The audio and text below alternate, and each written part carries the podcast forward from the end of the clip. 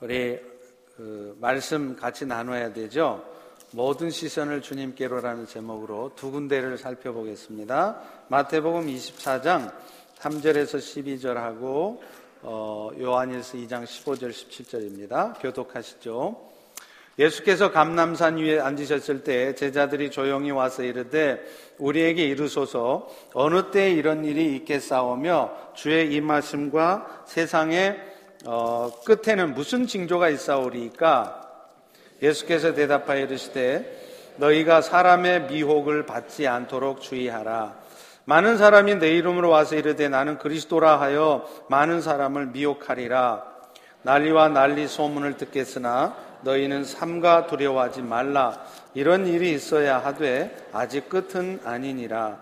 민족이 민족을 나라가 나라를 대적하여 일어나겠고 어, 곳곳에 기근과 지진이 있으리니 이 모든 것은 재난의 시작이니라. 그때 사람들이 너희를 환란에 넘겨 주겠으며 너희를 죽이리니 너희가 내 이름 때문에 모든 민족에게 미움을 받으리라.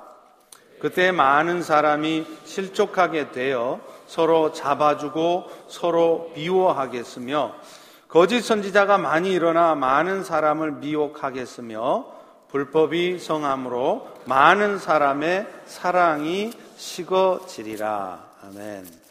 또한 군데죠. 요한일서 2장 15, 17절입니다. 이 세상이나 세상에 있는 것들을 사랑하지 말라. 누구든지 세상을 사랑하면 아버지의 사랑이 그 안에 있지 아니하니 이는 세상에 있는 모든 것이 육신의 정욕과 안목의 정욕과 이생의 자랑이니 다 아버지께로부터 온 것이 아니요 세상으로부터 온 것이라 다 같이 이 세상도 그 정욕도 지나가되 오직 하나님의 뜻을 행하는 자는 영원히 거하느니라 아멘. 어, 최근 영국의 크리스찬 투데이지에 어, 이런 글이 실렸습니다. 당신이 세속적인 그리스도인이라는 증거라는 제목입니다. 이 글에서 언급한 세속적인 크리스찬의 증거는 어, 세 가지였습니다. 첫 번째는요, 세속적인 그리스도인들은 세상의 것들을 하나님보다 더 사랑한다는 것입니다. 기독교인이니까 당연히 하나님 사랑하겠죠. 그런데 문제는 하나님만 사랑하는 것이 아니라 여전히 세상도 함께 사랑한다는 것입니다. 남편이 하나가 아니라 둘, 셋, 다섯, 여섯이 되는 것이죠. 그리고 문제는 하나님만 사랑할 뿐만 하나님 이외에 세상도 사랑할 뿐만 아니라 결정적인 순간에는 세상을 더 사랑해서 세상적 선택을 한다는 것이죠. 두 번째 세속적인 크리스찬의 모습은요. 이런 마음으로 신앙생활을 한 결과 세속적인 그리스도인들은 형식적인 신앙생활을 하게 된다는 겁니다. 와서 예배도 드리고 또 교회에 나와서 여러 가지 활동도 합니다. 그러나 그것이 형식적이고 그리고 근본적인 삶의 변화, 변화된 삶을 경험하지 못한다는 것이죠. 세속적인 그리스도인들은 자신들의 연약함에 대해서는 잘 돌아보지 않게 됩니다. 늘 자신의 현실 앞에 놓여진 것들을 불평하고 염려는 하지만 결국 그것들을 통해서 자기를 돌아보는 일들은 하지 않기 때문에 회개를 하지 않는 것입니다. 따라서 세속적인 그리스도인들의 특성은 그 자신도 결코 변화되지 않을 뿐만 아니라 그렇기 때문에 자신이 속한 가정이나 사회를 변화시킬 수가 없다는 것입니다. 그리고 세 번째는요, 세속적인 그리스도인들의 특성은 하나님의 말씀을 별로 좋아하지 않는다는 거예요. 하나님 말씀 듣기를 별로 사모하지 않는다는 것입니다. 대신에 세상의 지식이나 인본주의적인 사고 방식을 더 좋아한다는 것이죠. 사실 이 세 번째 증거는 세속적인 그리스도인들이 왜 세속적으로 되는가 하는 그 이유이기도 합니다. 다시 말하면 그리스도인이긴 하지만 하나님보다 세상을 더 사랑하고 그래서 그리스도인이면서도 삶의 변호는 변화는 별로 나타나지 않는 이유가 하나님의 말씀을 가까이 하지 않고 대신에 세상의 지식이나 경험을 소중하게 생각하고 그래서 늘 인본주의적인 생각, 좋게 말하면 합리주의라고 하는 그런 인본주의적인 사고 방식 속에서 살아가기 때문이라는 것이죠. 오늘날 빛과 소금의 사명을 감당해야 할 교회들이 세상을 변화시키지 못하는 이유도 사실은 교회가 점점 쇠속화되어 가고 있기 때문입니다. 그리고 그 세속화의 핵심은 결국은 믿음의 주인이신 예수님을 바라보기보다는 신앙생활을 해도 그 예수님 때문에 얻을 수 있는 그 무엇, 예수님이 아닌 또 다른 세상의 무엇에 더 관심을 갖기 때문이라는 것이죠. 그리고 그 결과 세속화된 교회는 하나님께서 그들에게 의도하신 삶을 살아가는데 실패할 수밖에 없는 것입니다. 오늘날 교회들이 세상을 변혁시키고 세상에 영향을 끼치는 것이 아니라 오히려 어떤 면에서는 세상의 걱정거리가 되는 세상의 근심이 되어지는 이유이기도 하죠. 그리스도를 영접했다고 말하지만 정작 그분을 자신의 삶의 온전한 주인으로 받아들이지는 않고 그저 내가 원하는 것들을 이루어주는 요슬램프의 요정 진이 정도로 그렇게 예수님을 생각하는 것입니다. 따라서 예수님의 뜻을 따라 온전히 순종하며 살아가기보다는 어떤 상황 속에서도 결국은 하나님의 말씀을 따라 순종하며 살아가기보다는 여전히 자신의 생각과 세상을 향한 욕망 가운데 살아가는 것입니다. 그래서 그리스도인의 정체성을 결코 세상에 나타내지 못하는 사람들, 이 사람들이 바로 세속적인 그리스도인이라는 겁니다. 오늘 여러분들은 어떻습니까? 물론 예수를 믿고 천국은 가시겠죠. 그렇지만 2017년 한 해를 보내면서도 여러분은 진정한 그리스도인의 삶을 사셨습니까? 아니면 세속적인 그리스도인의 삶으로 한 해를 보내셨습니까? 오늘 2017년의 마지막 날, 마지막 주일, 이 예배를 통해서 나는 과연 세속적인 크리스찬인가 아닌가? 또 내가 2018년에는 어떻게 세속적인 크리스찬이 아니라 진정한 크리스찬으로 살기 위해서 나는 어떻게 할 것인가를 깊이 생각해 보는 이 날이 되기를 주의 이름으로 축원합니다. 사실 우리가 세속적인 삶을 마냥 살아갈 수 없는 이유가 있습니다. 그것은 우리가 사는 이 세상은 곧, 곧 끝이 오기 때문이라는 겁니다. 우리는 흔히 황당하거나 또 절대로 일어나서는 안 될 일이 일어나게 됐을 때 그런 말을 합니다. 말세다, 말세. 그쵸? 근데 사실 우리가 알고 있는 바처럼 이 말세라는 말은 예수님이 다시 오실 때만을 말하는 게 아닙니다. 사실 이 말세는요, 예수님이 이미 오신 초림의 때부터 예수님께서 다시 오실 이 재림의 때 전체를 말하는 것입니다. 왜냐하면 인류 역사의 전체를 보면 예수님께서 이 땅에 처음 오신 때도 이미 역사의 마지막 부분일 것이기 때문에 그렇습니다. 그렇기 때문에 이 즈음의 때를 말할 때는 말세에서도 마지막 부분이라 하는 의미로 말세지 말이라고 말을 해야 하는 것입니다. 그런데요, 예수님이 다시 오실 마지막 때, 그러니까 이 말세지 말이 되면 나타날 증상에 대해서 말씀하고 있는 성경을 살펴보면 바로 여러분이 살고 있는 이 지금의 때가 그 때이라는 것을 우리는 금방 알 수 있습니다. 성경은 곳곳에서 말세에 나타나는 증상들을 기록하고 있는데 그 대표적인 부분이 오늘 본문을 읽은 마태복음 24장이에요. 거기에 보면 말세가 되면 많은 사람들이 나는 그리스도라 그리스도라 하면서 사람들을 미혹하는 일이 있을 것이라고 얘기를 합니다. 실제로 그렇지 않습니까?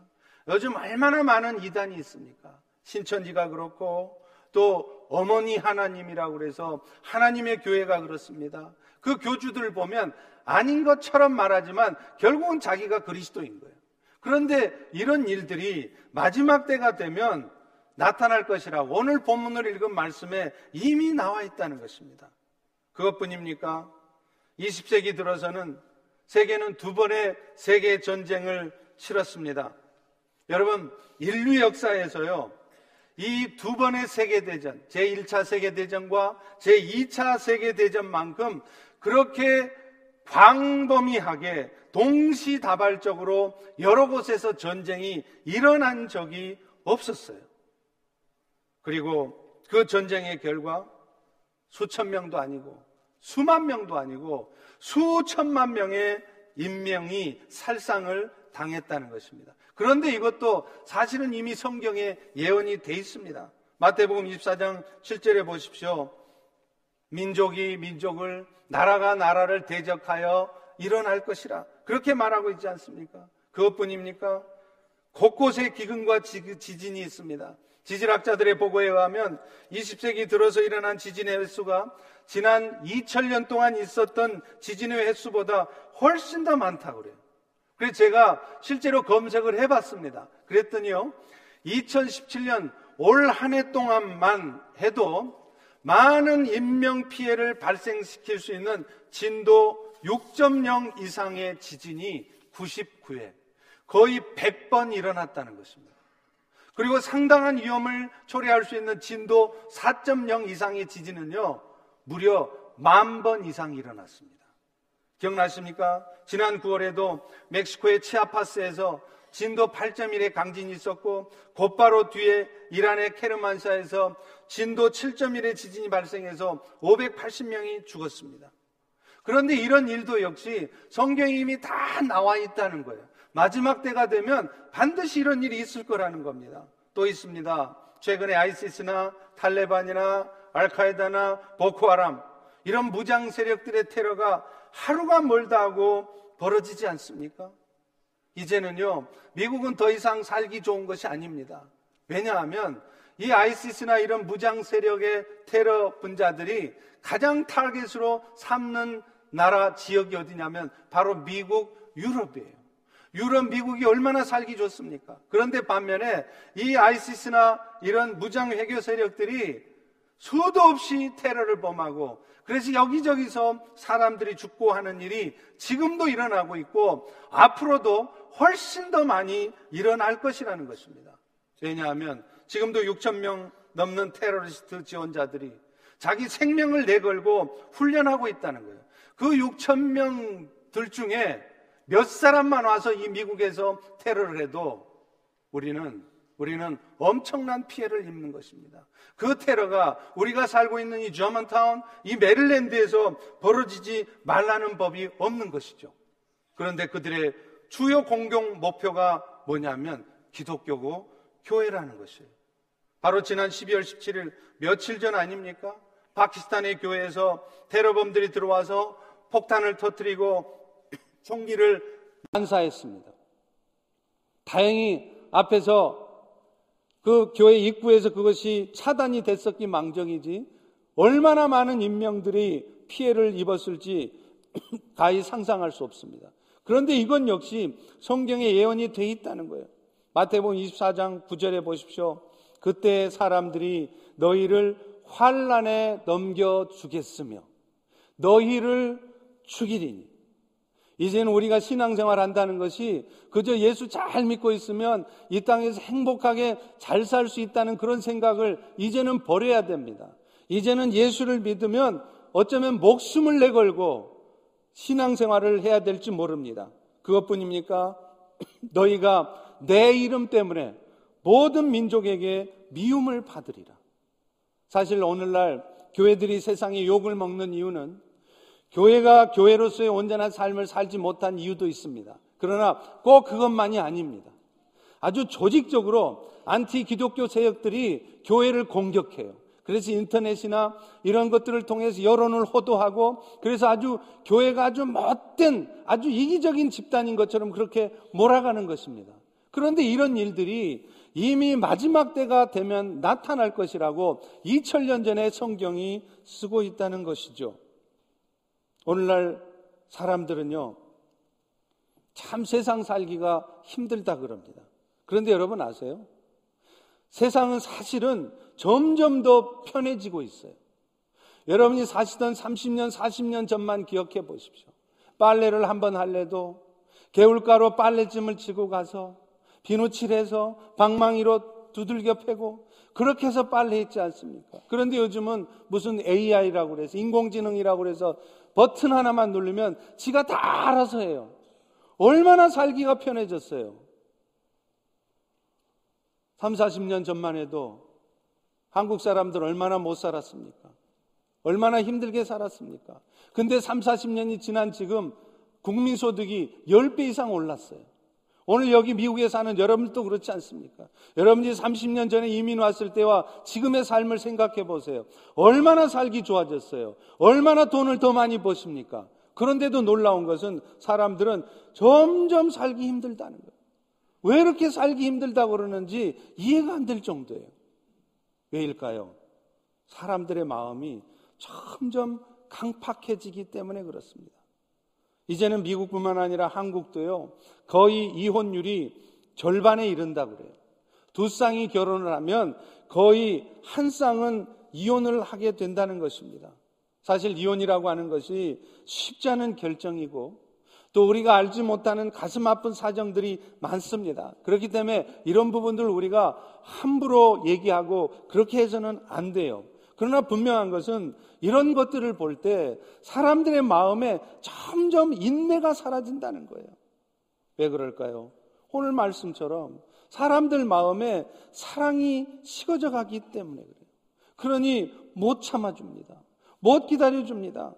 이건 역시 마태복음 24장 12절에 나와 있습니다. 많은 사람의 사랑이 식어지리라. 안타깝게도 이런 모습은요, 교회 안에도 있더라고요. 요즘의 교회들을 보면 이전보다 훨씬 더 성도들이 인내하지 못합니다. 기다려주지 못하고 참아주지 못합니다. 주님이 해 주실 것이라는 믿음은 고사하고 기대조차 하지 않습니다. 그래서 함부로 말하게 되고 쉽사리 결정하고 쉽사리 포기해요. 그것뿐입니까? 점점 더 교회들 안에도 서로 희생하며 섬기는 일을 잘 안 하려고 그래요. 교회에서 무슨 교사 모집을 한다 그러면 얼마나 힘든지 모릅니다. 개인적으로 찾아가서 사정하고 부탁하고 그래도 안 돼요. 성도 수가 수천 명이 되고 수만 명이 되는 교회는 좀 나을까 싶은데요. 마찬가지더라고요. 제가 많이 알고 있지는 않습니다만은 이 주변만 해도 또 한국에 성도가 수천 명, 수만 명이 되는 목사님들과 대화를 해보면 하시는 말씀들이 다 똑같아요. 마치 홍수 때에 마실 물이 없다고 하는 것처럼 성도들은 수천 명이고 수천 명이고 수만 명인데 일할 사람이 없다는 겁니다. 저희 교회가 그렇게 큰 교회도 아니지만 교회가 크면 그만큼 교회가 세상을 위해서 해야 할 일도 많아지지 않겠습니까? 그런데 문제는 그 일을 감당할 사람들이 없다는 거예요. 그러니 무슨 행사를 하면 항상 섬기는 사람만 나와서 섬기지 대부분은 꼼짝도 안 하는 거예요. 성경의 예언대로 사람들 마음에 사랑이 식어졌기 때문입니다. 결국 지금 벌어지고 있는 여러 가지 상황들을 보면 지금이, 지금이 바로 주님이 다시 오시기 멀지 않은 마지막 때라는 것을 알 수 있습니다. 그런데 여러분, 성경은 뭐라고 말씀합니까? 그 마지막 때가 되면 주님께서 다시 오셔서 이 세상 나라를 심판하시고 영원한 하나님의 나라를 세우신다고 말씀한다는 겁니다. 바꿔 말하면 오늘 우리가 살고 있는 이 세상이 천년 만년 살아갈 곳이 아니라 곧 끝이 날 세상이라는 것이죠. 히브리서 12장 26절 27절에도 말합니다. 내가 또 한 번 땅만 아니라 하늘도 진동하리라. 이 또 한 번이라 하심은 진동하지 않는 것들, 변하지 않는 것들을 영존하도록 하기 위하여 진동할 것들, 곧 만드실 것들이 변동될 것을 말합니다. 마지막 때가 되면 주님께서 다시 오셔서 이 세상을 심판하시고 그래서 마치 내 삶을 영원토록 행복하게 해줄 것 같은 그래서 절대로 포기하고 싶지 않은 그런 세상의 것들이 다 사라지고 멸망하게 하실 것이라는 것입니다. 이처럼 주께서 다시 오셔서 세상을 심판하실 때를 우리는 일반적 종말이라고 합니다. 그런데 우리 성도들의 삶에 이런 일반적 종말이 지금 당장은 오지 않는다 할지라도 그러니까 앞으로 10년 혹은 20년 안에 앞서 말한 이런 종말의 때가 와서 예수님이 다시 오셔서 세상을 심판하지 않는다 할지라도 적어도 성도 여러분들에게는 개인적인 종말은 반드시 오게 돼 있다는 거예요. 제가 펠로시교에 부임한 지가 3년이 됐습니다. 그런데 3년 전에 펠로시교에 처음 왔을 때 제가 그 겪었던 일을 저는 잊을 수가 없어요. 여러분들도 기억하시는지 모르겠습니다만은 장원석 형제라는 형제가 한국에서 어느 대학교에서 교수 일을 하다가 잠시 안식년 동안 이 연수차 오신 분이 계셨어요. 그런데 이분이 갑자기 돌아가신 겁니다. 이제 40이 채 될까 말까? 아주 장래가 촉망되는 젊은 교수가 화상으로 한국에 있는 대학원생들하고 논문 심사를 하다가 갑자기 픽 쓰러진 거예요. 그러니까 지금 화면 앞에 미국에 있는 교수님이 막 얘기를 하고 있는데 한국에 있는 대학원생들이 이렇게 보니까 갑자기 교수님이 화면에 있다가 사라지는 거예요. 깜짝 놀라서 미국에 있는 그 교수님의 아내 되는 분에게 전화를 했습니다. 사모님, 왜 교수님이 갑자기 말도 없이 화면에 사라졌어요? 깜짝 놀라서 그 방에 들어가 보니까 그 교수가 쓰러져 있는 거예요. 병원에 옮겼지만 그 길로 끝이었습니다. 여러분, 여러분, 그 교수님, 또 이제 아이가 한 서너 살 됐을까요?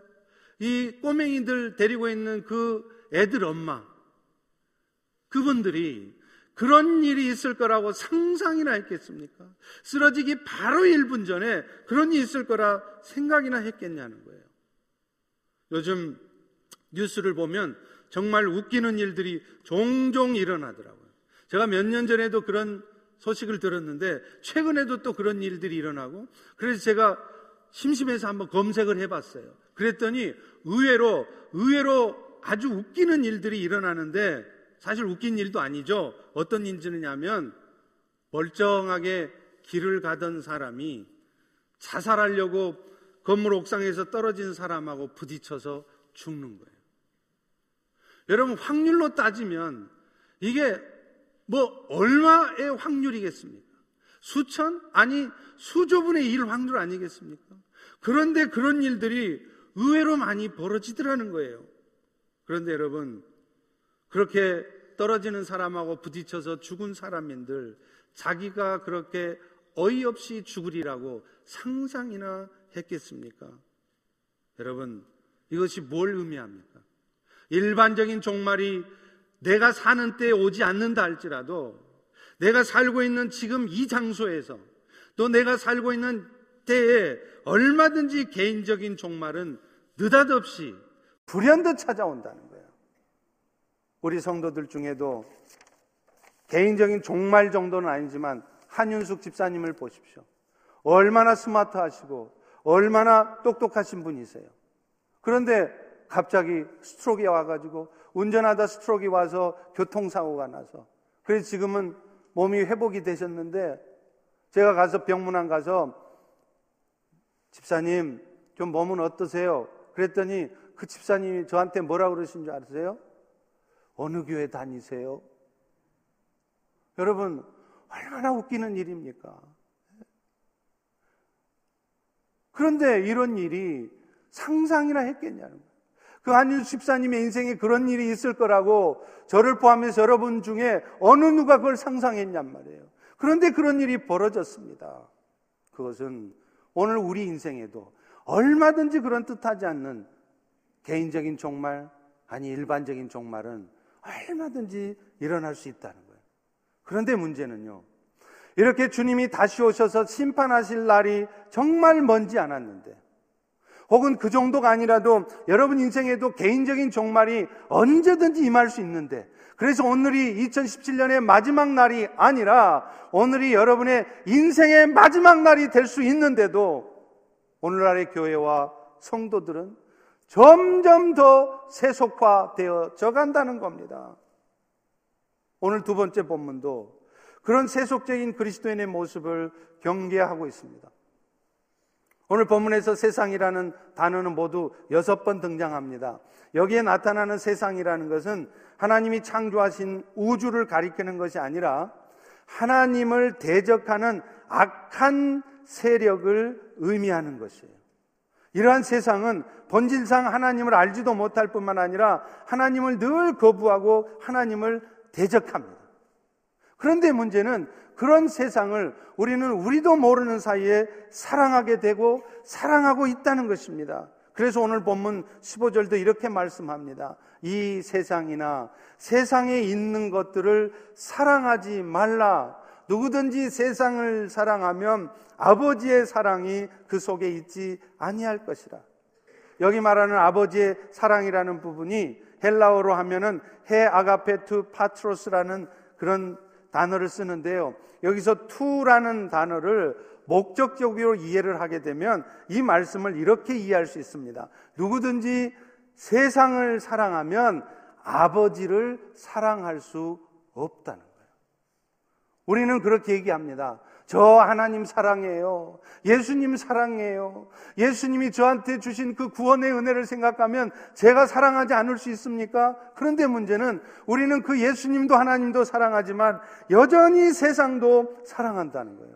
그런데 성경은 우리에게 분명히 말합니다. 네가 세상을 사랑하게 되면 너는 결코 하나님을 사랑할 수 없다는 거예요. 오늘 본문은 세상을 사랑하는 마음을 세 가지로 나누어서 설명을 합니다. 다 같이 16절을 읽어보겠습니다. 시작. 이는 세상에 있는 모든 것이 육신의 정욕과 안목의 정욕과 이생의 자랑이니 다 아버지께로부터 온 것이 아니요 세상으로부터 온 것이라. 여기서 말하는 육신의 정욕이라는 것은 일반적으로 영적인 것과 대조가 되는 악한 욕망의 근원을 얘기해요. 라고 말하면 우리 모두가 다 갖고 있는 그 죄악된 본성을 얘기한다는 것입니다. 그런데 우리의 이 죄악된 본성은요, 궁극적으로 하나님을 대적하게 만들고 결국에는 자기 만족을 추구하는 자세를 갖게 한다는 겁니다. 내가 오늘 또 내 안에 있는 이 육체의 종욕, 이 죄악된 본성을 예수 그리스도를 통하여서 이겨내지 않게 되면 우리는 자동적으로 하나님을 대적하고 하나님을 원수처럼 여기는 그런 삶을 살게 되어 있다는 거예요. 나는 절대로 그런 삶을 살지 않았습니다. 앞으로도 살지 않을 것입니다. 아무리 그렇게 얘기해도 우리의 죄악된 본성은 자동으로 하나님을 대적하게 만든다는 거예요.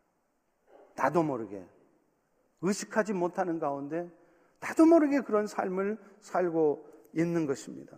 갈라디아서 5장 19절과 20절은 그런 육체 정욕을 따라 사는 삶의 결과가 어떻게 나타나는지 말합니다. 육체의 일은 분명하니 음행과 더러운 것, 호색, 우상숭배, 주술, 원수 맺는 것, 분쟁과 시기와 분냄, 당 짓는 것, 분열, 이단과 투기와 술 취함과 방탕함. 나는 그거하고 상관없다. 나는 지금까지 그렇게 안 살았다. 천만의 말씀이에요. 우리 안에 있는 누구에게도 다 있는 이 육체의 본성을 우리가 이겨내지 않고 그 부분을 우리가 잘 의식하지 않으면 나도 모르게 이런 삶을 산다는 거예요. 나는 절대로, 절대로 음행 안 할 것 같은데, 나도 모르게 음란한 마음을 품어요. 나는 절대로 원수 맺는 거, 우상숭배, 호색 이런 거 안 할 것 같은데, 한단 말이에요. 나는 절대로 시기 안 하고, 분내지 않고, 당짓고, 분열하고 이런 거 절대 안 할 것 같은데, 나도 모르게 하고 있다는 거예요. 어떨 때요? 우리 안에 있는 육체의 본성을 내가 의식하고 그것을 의식적으로 이겨내려고 하지 않으면 나도 모르게 이렇게 된다는 거예요. 그런 육신의 정욕이 잘 발현되는 것이 바로 안목의 정욕입니다. 바꿔 말하면 이 안목의 정욕이라는 것은요, 육신의 정욕이 드러나고 나타나게 하는데 원인이 되는 거예요. 여러분, 우리 한자 속담에도 견물생심이라는 거 있잖아요. 보면은 마음이 생긴다는 거예요. 우리의 눈은 우리로 하여금 죄의 욕망에 빠지게 합니다. 성경에 찾아볼 수 있는 대표적인 안목의 정욕의 예가 바로 선악과를 바라보았던 하와의 눈 아닙니까? 또 목욕하는 바세바를 바라보던 다윗의 눈이 아닙니까? 왜 다윗이 자기의 충성스러운 신하의 아내를 범하게 돼요? 이스라엘의 가장 존경받는 가장 인정받던 성군이었던 다윗이 왜 그런 말도 안 되는 짓 우리 같으면 우리 생각 같으면 나는 절대 안 해. 그런 나쁜 짓을 내가 어떻게 할 수 있어? 라고 말하는 그런 짓을 왜 하게 됐냐는 거예요. 그 출발이 뭡니까? 안목의 종이에요. 봤기 때문에 그 일이 생겼다는 거예요. 실제로 시각이라고 하는 것은요, 우리의 인간의 상상력을 극대화시키는 거랍니다. 그래서 오감 중에서 가장 강한 것이 바로 시각이라는 거예요. 그래서 인간들은요, 보는 즐거움을 더하기 위해서 많은 것들을 개발해 왔습니다. 여러분, 요즘 얼마나 이 보는 것 때문에 우리의 정신세계가, 우리 아이들이 얼마나 영적으로 피폐해져 있습니까? 그런데 사실이요, 이런 것들은 요즘 시대만 그런 게 아니라 이미 예수님 당시에도 그랬습니다. 그 대표적인 예가요, 로마의 원형 경기장입니다. 콜로시움이라고 그러죠? 여러분, 로마 원형 경기장에서 무슨 일이 벌어집니까? 사람들을 거기다 풀어놓고 굶주린 사자를 풀어놔요. 그래서 그 굶주린 사자가 사람들을 물어뜯고 잡아먹는 것을 그 콜로세움에 있는 사람들이 다 구경하는 거예요. 여러분 얼마나 잔인합니까? 그런데 왜 그런 짓을 합니까? 안목의 정욕, 눈의 즐거움을 추구하느라고 그런 짓을 하는 거예요. 그것 때문에 얼마나 많은 우리 그리스도인들, 우리의 신앙의 선배들이 순교를 당하고 희생을 당했습니까? 오늘날 현대 시대에 와서도 이 사탄은 이 안목의 정욕을 통하여서 우리를 세상에 빠지게 하고 죄악에 빠지게 하고 그래서 점점 하나님과 멀어지게 하는 것입니다. 그래서 우리는 이 안목의 정욕을 아주 정말로 두 눈 부릅뜨고 지켜봐야 돼요. 그런 안목의 정욕에 빠지지 않게 해야 됩니다. 여러분, 요즘 여성분들 옷차림을 한번 보십시오. 얼마나 짧습니까? 얼마나 달라붙어 있어요? Too short, too tight. 뭐 세상이 다 그런데 그게 뭔 문제냐? 아닙니다. 왜 그게 문제가 되는 줄 아세요? 우리의 안목의 정욕이 불릴 듯 일어나게 만들기 때문에 그래요. 지금도 랭캐스터에 가면 에미시 마을에 거기 사는 아이들 보세요. 학생들이 치마가 무릎 아래까지 내려가는 방바지만 치마를 입고 다녀요. 물론 저도 그 아이들을 보면 저 아이들이 얼마나 답답할까 답답한 마음이 있습니다. 그런데 그 사람들이 왜 그렇게 살겠어요? 그렇게 하지 않으면 우리도 자신들도 모르는 사이에 안목의 정욕에 빠진다는 거예요. 사실 오늘날 이 성적인 범죄들의 상당 부분의 책임이 그런 부분에 있습니다. 우리 남성들도 마찬가지죠. 아, 나는 괜찮아. 비키니를 입고 앞에서 춤을 춰도 I'm fine. I'm fine이 어디 있어요? 비키니 입은 여자가 다리를 벌리면서 춤추고 앉았는데 그걸 보면서 I'm fine? 아니에요. 안목의 정욕이 우리를 절대 가만 놔두지 않은 거예요. 성적인 욕망, 성적인 죄악에 빠지게 돼 있는 것입니다. 그렇기 때문에 우리는 보는 것을 조심해야 돼요. 그 안목의 정욕에 빠지지 않으려면 우리 자녀들도 보는 것에 대해서 제한을 둬야 됩니다.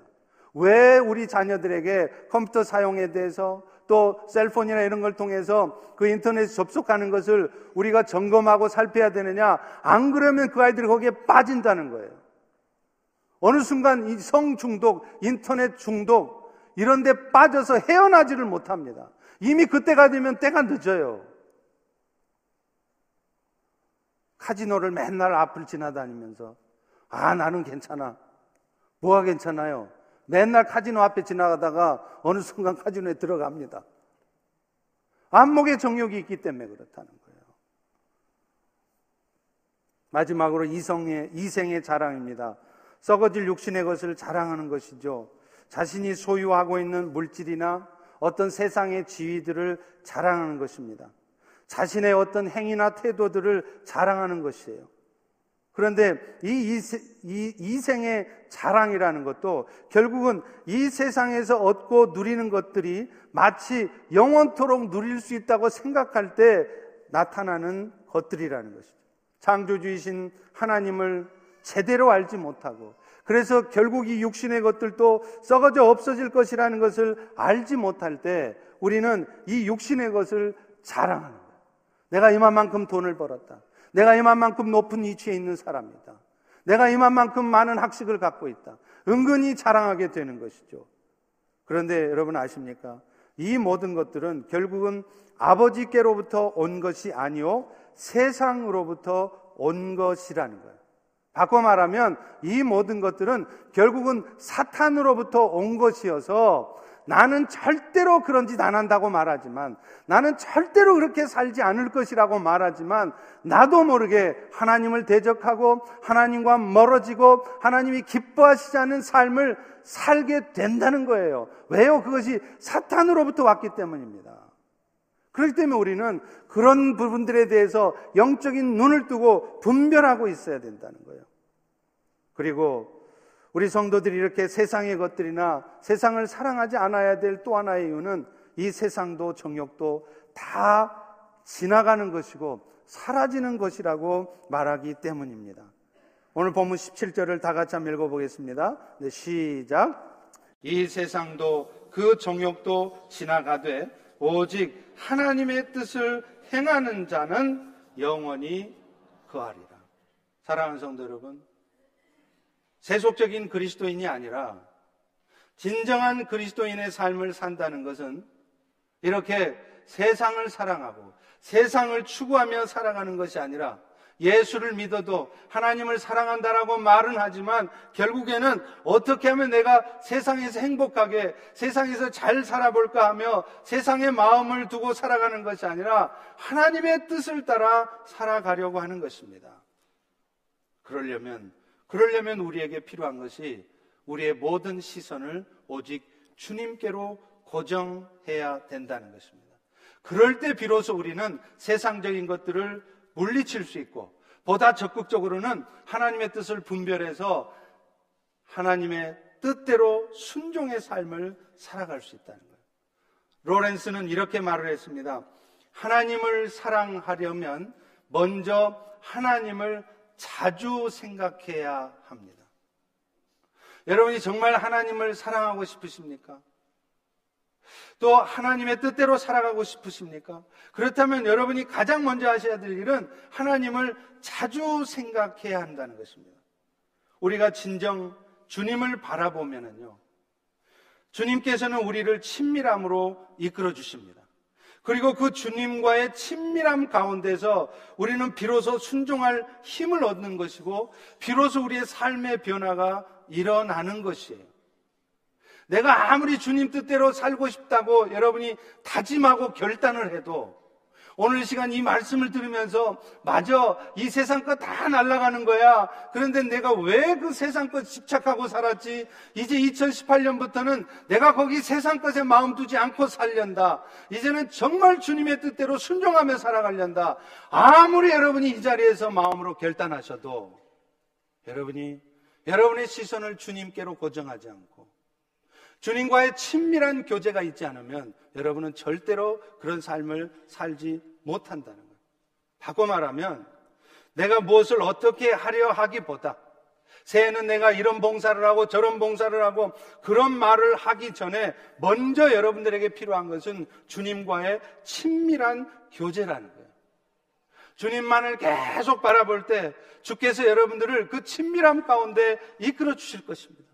여러분은 지금도 그것을 경험하고 계십니까? 또 그것을 경험해 보신 적이 있습니까? 정말 깊이 주님을 바라보세요. 주님을 깊이 묵상해 보세요. 주님, 내가 지금 이 순간 어떻게 해야 됩니까? 나의 연약함을, 그들의 연약함을 불쌍히 여기시고 오늘 지금 이 순간 내가 무엇을 어떻게 해야 되는지 말씀하여 주시옵소서.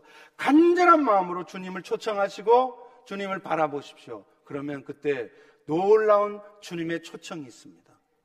여러분을 그 주님께서 친밀함 가운데 이끌어 주세요. 그래서 그 깊은 친밀한 주님과의 교제가 일어나면 여러분의 마음 속에 있는 모든 염려들, 여러분 마음 속에 있는 분노들, 여러분의 마음 속에 있는 두려움들, 그거 다 사라지게 되어 있어요. 그럴 때 비로소 우리는 주님의 뜻을 제대로 분별할 수 있고, 그럴 때 우리는 비로소 주님의 뜻대로 순종하는 삶을 사는 것입니다. 계시록 21장 22절에 보면 이런 말씀이 있습니다. 성 안에서 내가 성전을 보지 못하였으니 이는 주 하나님 곧 전능하신 이와 어린 양이 그 성전이십니다. 성 안에 살아요. 시온성 안에 사는데 그 시온성 안에 살면서 그 삶의 중심이 되는 성전, 그 성전을 보지 않는다는 거예요. 얼마나 많은 그리스도인들이 그렇게 살고 있는지 몰라요. 하나님의 은혜로 하나님 나라의 백성으로 하나님 나라에 살면서도 일주일 내내 내내 성전의 주인 되신 예수님을 보지 않아요. 하나님을 생각하지 않아요. 전혀 상관없이 그저 오늘 또 나의 비즈니스, 나의 직장 열심히 내 일을 합니다. 그러니 그러니 나도 모르게 사탄에게 마음을 뺏기고 세상의 마음을 뺏겨서 하나님과 멀어지는 삶을 사는 것입니다. 그리스도에게 시각이 고정되지 않으면 여러분 우리는 결코 세상을 이기는 삶을 살 수 없습니다. 여러분 아무리 문제 상황을 들여다보십시오. 아무리 깊이 묵상하고 문제 상황을 따져보세요. 해결책이 나오나? 안 됩니다. 오히려 주님께 시선을 고정하고 주님을 깊이 묵상하면요. 거기에 해답이 나와요. 왜 이런 상황이 벌어졌는지, 이 상황에서 오늘 내가 해야 될 일은 무엇인지, 도대체 이 일들을 통해 하나님은 어떤 역사를 이루어 갈 것인지, 주님과의 깊은 교제 속에서 있을 때, 비로소 그런 하나님의 뜻을 분별하고, 분별할 뿐만 아니라 그 주님의 뜻대로 살아갈 힘을 공급받는다는. 나다나엘 호손이 지은 큰 바의 얼굴이라는 소설이 있어요. 뉴잉글랜드에 있는 계곡 마을에 마치 사람 얼굴 같아 보이는 큰 바위들이 마을을 내려다보고 있습니다. 그 마을에는 전설처럼 내려오는 이야기가 있죠. 언젠가 저 큰 바위 얼굴 같이 항상 인자하고 자비롭고 사랑이 넘치는 훌륭한 사람이 그 마을에서 나올 것이라. 주인공이었던 어네스트는 어려서부터 엄마한테 그 얘기를 들었습니다. 그래서 늘 그 큰 바위 얼굴을 바라봤어요. 그러면서 언젠가는 이 계곡 마을에 저 큰 바위 얼굴 같은 훌륭한 사람이 나타나겠지. 그런데 아무리 기다려도 기다려도 어른이 되어도 그 큰 바의 얼굴 같은 훌륭한 사람은 안 나타나는 거예요. 그런데 그 어네스트가 나중에 어른이 되어서 설교자가 되었습니다. 많은 성도들 앞에 놓고 설교를 하는데 그 뒤에 큰 바의 얼굴이 이렇게 내려다보고 있는 그런 상황이었어요. 그때 누군가가 외칩니다. 지금 설교하고 있는 저 어니스트의 얼굴이 바로 큰 바의 얼굴과 똑같다는 사랑하는 성도 여러분, 히브리서 12장 2절에도 똑같이 우리에게 말씀합니다. 믿음의 주요 온전케 하시는 예수를 바라보라. 문제 상황을 보지 마십시오. 여러분의 마음을 어둡게 하는 그 상황에 빠지지 마십시오. 세상을 보지 마십시오. 그럴 때 여러분이 하셔야 될 게 뭡니까? 믿음의 주인이고 여러분을 진정으로 온전케 하실 예수님을 바라보세요. 그러시면 여러분도 모르게 여러분 마음에 자유가 찾아오고 평안이 찾아오고 여러분의 삶이 변화되어지고 여러분의 삶이 변해졌을 때 세상이 바뀌어지고 가정이 바뀌는 것입니다. 오늘 2017년 마지막 날 저는 이 날이 2017년의 마지막 날일 뿐만 아니라 마치 우리 자신들의 생애의 마지막 날인 것처럼 살 수 있기를 바랍니다. 여러분, 오늘 하루가 여러분들에게 이 자리에 있는 우리 모두에게 주어진 마지막 하루라고 한다면 오늘 여러분은 어떻게 사시겠습니까? 오늘 내 생이 맞춰진다고 하는데도 여러분은 여전히 어제까지 했던 그 세상의 것을 추구하고 그것을 위해서 살아가시겠습니까? 이제 2018년 다가온 한 해는 매 순간, 매 하루하루가 내 생의 마지막 날인 것처럼 그렇게 세상 것 보면서 세상을 추구하는 것이 아니라 늘 주님을 바라보며 우리의 모든 시선을 주님께 고정시킬 때 여러분의 마음이 새로워지고 여러분의 마음이 늘 감사와 기쁨이 넘치고 주님의 뜻을 분별하는 가운데 주의 뜻에 순종하는 삶이 되기를 축원합니다. 우리 일어나서 기도하기 전에 잠깐 잠깐 어, 기도하겠습니다. 네. 사랑의 주님, 오늘 말씀을 통하여 우리가 세상에 어떤 삶을 살아야 될 것인지 또 오늘날 세상은 지금 어떻게 되어 가고 있는지를 알게 하시니 감사합니다. 우리가 사는 이 세상이 천년 만년 우리에게 있는 것이 아니라 언젠가는 끝을 구하는 마지막이 오는 세상이고 우리 개인의 인생조차도 언젠가는 끝이 온다는 것을 다시 한번 기억하게 도와주시옵소서.